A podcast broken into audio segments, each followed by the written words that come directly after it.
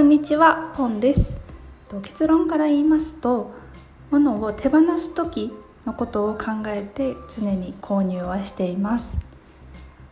あの手放す時にそのものが手放しやすいか。あの例えばガラクタになって廃棄ゴミになってしまうのはすごく悲しいので手放す時にも気持ちよく手放せるかということを考えて購入しています。例えば1年前に私はポップインアラジンという、えっと、電気とプロジェクターが一体型になったものをあのリビングに買ったんですけどね。その時にそうするとそれまで使っていた電気と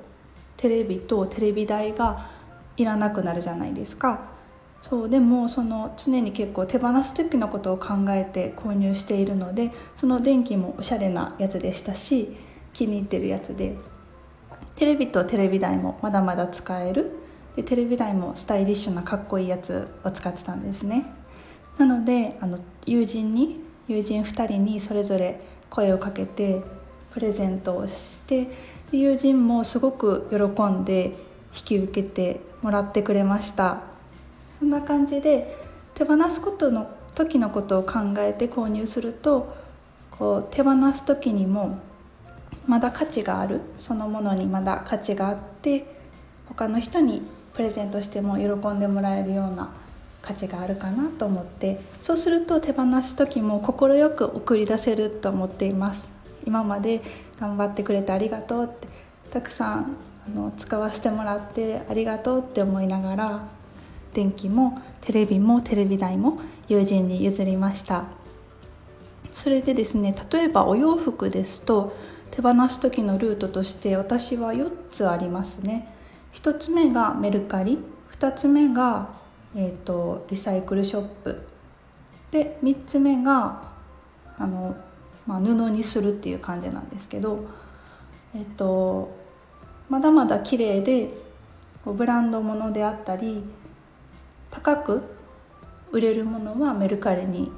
出します。それでまあ着れるは着れるけど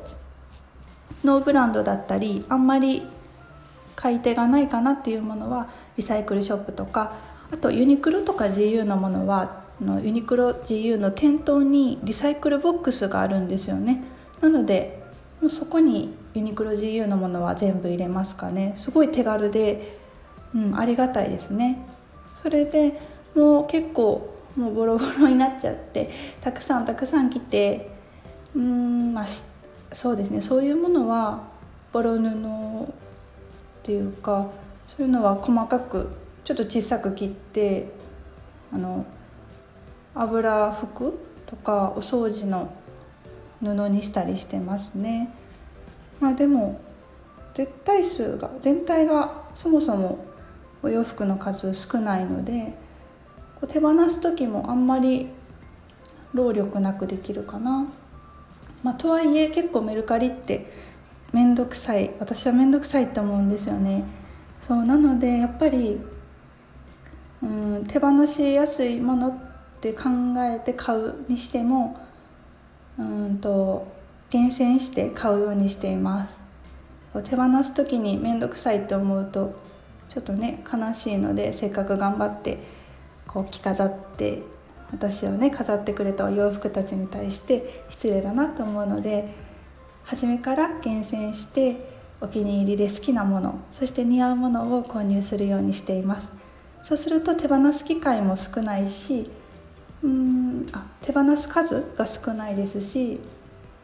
面倒、まあ、くささも少ないですしそうすると軽やかに「ありがとう」って送り出せるかなって思っていますではではありがとうございました。